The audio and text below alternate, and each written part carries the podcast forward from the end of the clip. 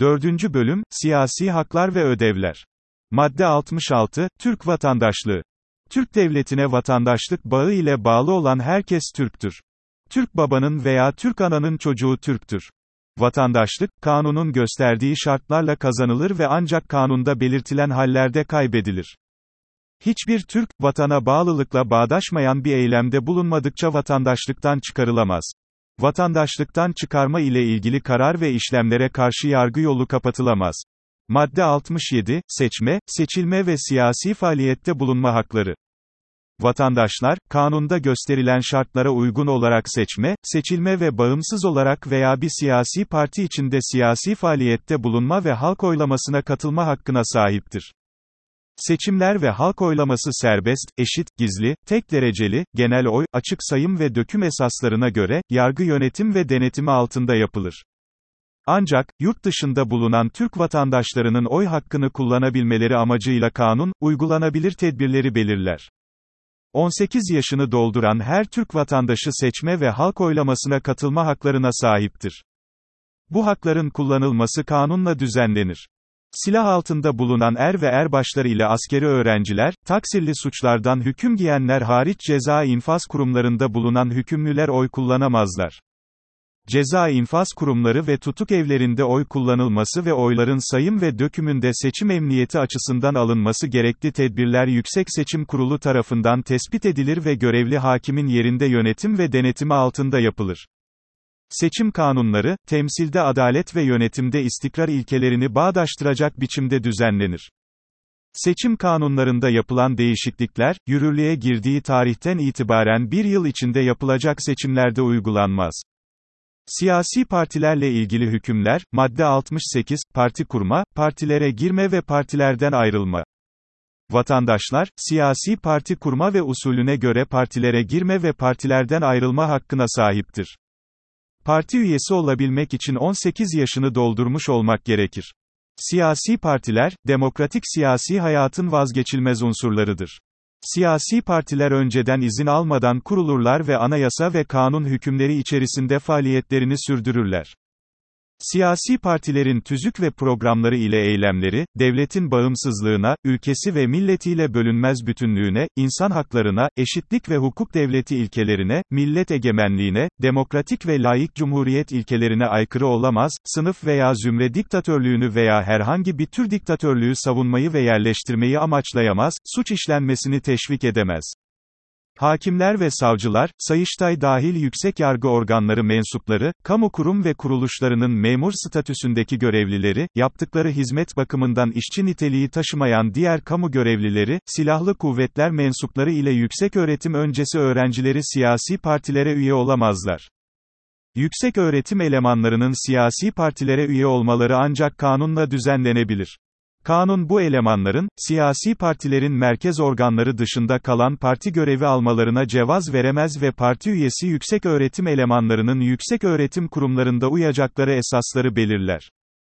Yüksek öğretim öğrencilerinin siyasi partilere üye olabilmelerine ilişkin esaslar kanunla düzenlenir. Siyasi partilere, devlet, yeterli düzeyde ve hakça mali yardım yapar. Partilere yapılacak yardımın, alacakları üye aidatının ve bağışların tabi olduğu esaslar kanunla düzenlenir. Madde 69, siyasi partilerin uyacakları esaslar. Siyasi partilerin faaliyetleri, parti içi düzenlemeleri ve çalışmaları demokrasi ilkelerine uygun olur. Bu ilkelerin uygulanması kanunla düzenlenir. Siyasi partiler, ticari faaliyetlere girişemezler. Siyasi partilerin gelir ve giderlerinin amaçlarına uygun olması gereklidir. Bu kuralın uygulanması kanunla düzenlenir. Anayasa Mahkemesince siyasi partilerin mal edinimleri ile gelir ve giderlerinin kanuna uygunluğunun tespiti, bu hususun denetim yöntemleri ve aykırılık halinde uygulanacak yaptırımlar kanunda gösterilir. Anayasa Mahkemesi, bu denetim görevini yerine getirirken Sayıştay'dan yardım sağlar. Anayasa Mahkemesi'nin bu denetim sonunda vereceği kararlar kesindir. Siyasi partilerin kapatılması, Yargıtay Cumhuriyet Başsavcısının açacağı dava üzerine Anayasa Mahkemesince kesin olarak karara bağlanır.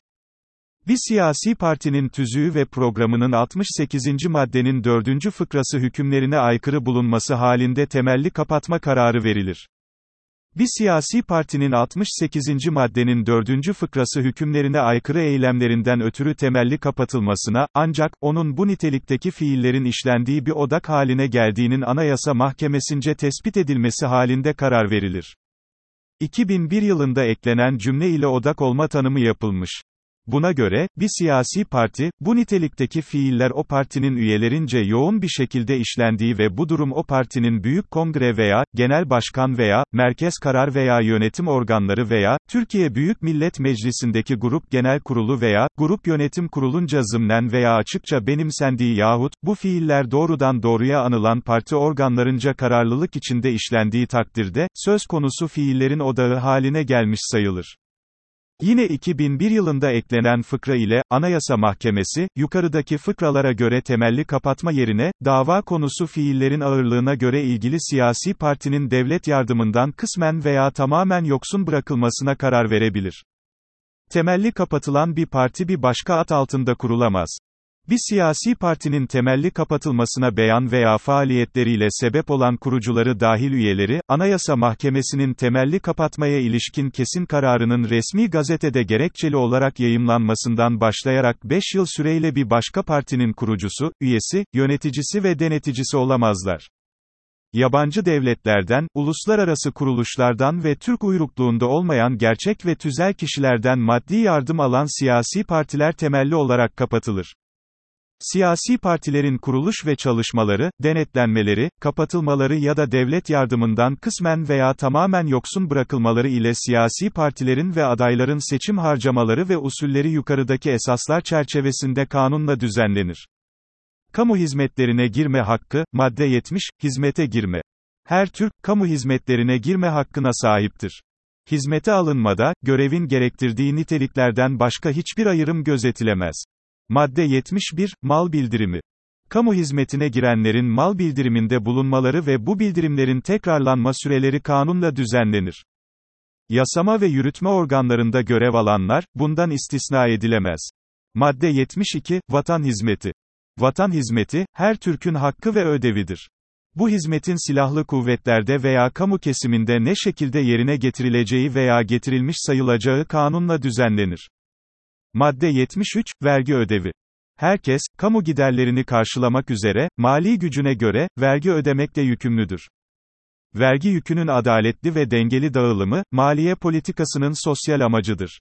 Vergi, resim, harç ve benzeri mali yükümlülükler kanunla konulur, değiştirilir veya kaldırılır vergi, resim, harç ve benzeri mali yükümlülüklerin muaflık, istisnalar ve indirimleriyle oranlarına ilişkin hükümlerinde kanunun belirttiği yukarı ve aşağı sınırlar içinde değişiklik yapmak yetkisi Cumhurbaşkanına verilebilir. Madde 74, dilekçe, bilgi edinme ve kamu denetçisine başvurma hakkı. Vatandaşlar ve karşılıklılık esası gözetilmek kaydıyla Türkiye'de ikamet eden yabancılar kendileriyle veya kamu ile ilgili dilek ve şikayetleri hakkında, yetkili makamlara ve Türkiye Büyük Millet Meclisi'ne yazı ile başvurma hakkına sahiptir. Kendileriyle ilgili başvurmaların sonucu gecikmeksizin, dilekçe sahiplerine yazılı olarak bildirilir.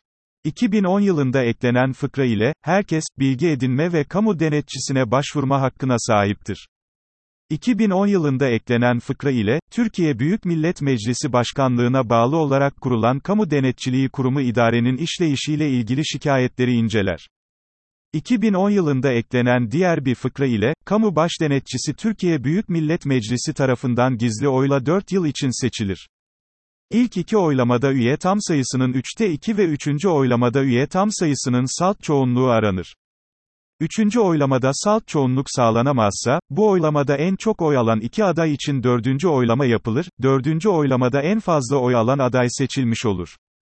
Bu maddede sayılan hakların kullanılma biçimi, Kamu Denetçiliği Kurumu'nun kuruluşu, görevi, çalışması, inceleme sonucunda yapacağı işlemler ile kamu baş denetçisi ve kamu denetçilerinin nitelikleri, seçimi ve özlük haklarına ilişkin usul ve esaslar kanunla düzenlenir. Podcast'imizi, kısa bir bilgilendirme yapıp tamamlayalım. Anayasa hukuku podcastlerimizde bölümler tamamlandıkça, o bölümle ilgili istisnaları içeren, soru potansiyeli taşıyan, önemli noktalara değineceğimiz tablo içerikli podcastlerimiz hazırlanıp, istifadenize sunulacaktır.